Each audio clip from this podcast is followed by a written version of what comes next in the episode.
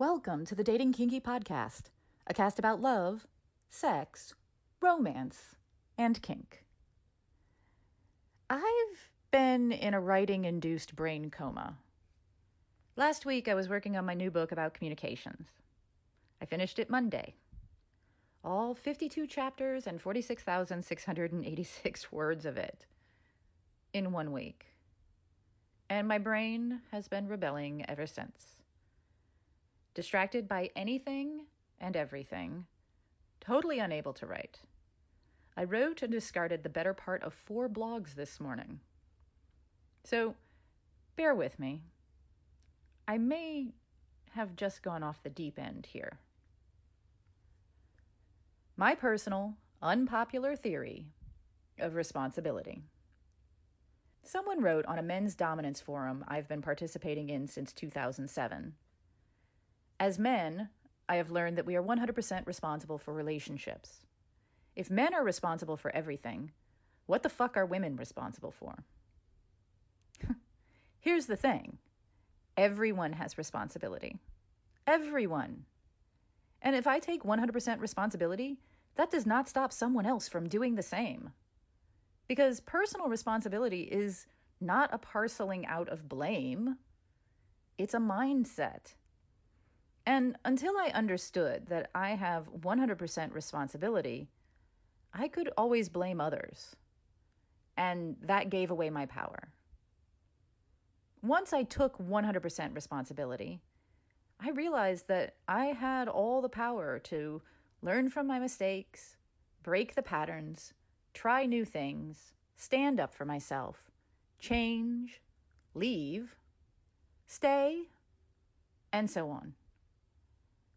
But so then what is the other person's power? Same. Exactly the same. They can learn from their mistakes, or they can choose to blame me and stay as they are. They can break their patterns of behavior, or they can continue doing the same things and getting the same results because it's always someone else's fault. They can try new things or stay in their comfort zone, waiting for others to do for them. And so on. And that is their power. And frankly, most of the time, it's nunya, even when they are my partner. Unless, of course, they have given some of that responsibility to me in a power exchange relationship.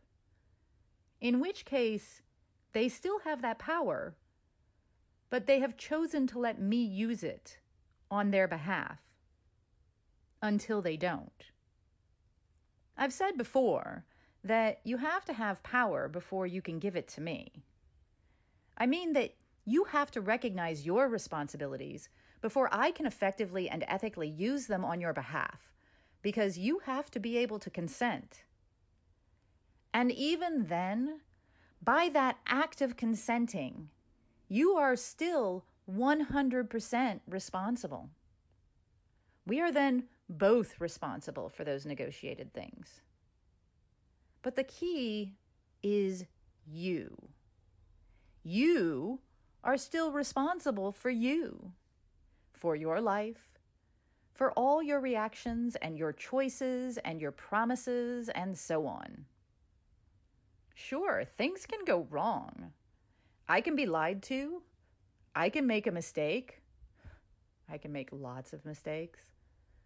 Some things are out of my control. I am still responsible. For example, my 9-year-old dog once bit a man. He'd never bit another human, ever. He'd never given me reason to think he would. And yet, he not only bit a man, he jumped high enough to grab this 6'4" man by the head and fling him to the ground with his jaws. And this man required 55 stitches.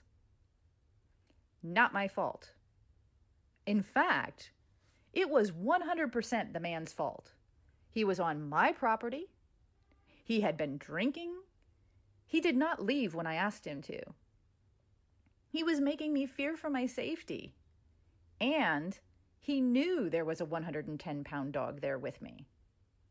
And yet, when all of this went down, it was 100% my responsibility to call animal control and report the incident, to call an ambulance, to give the man aid as I could until he was taken away. Also to pick up the can of alcohol he left on my drive and keep it for legal purposes, to research this man and discover that he was driving while drinking, out on parole, and had a history of assaulting women. Because there was no one going to do that for me when the ambulance chasers came knocking. It was my responsibility. And that time I was prepared. Even though it wasn't my fault. And that's how it is.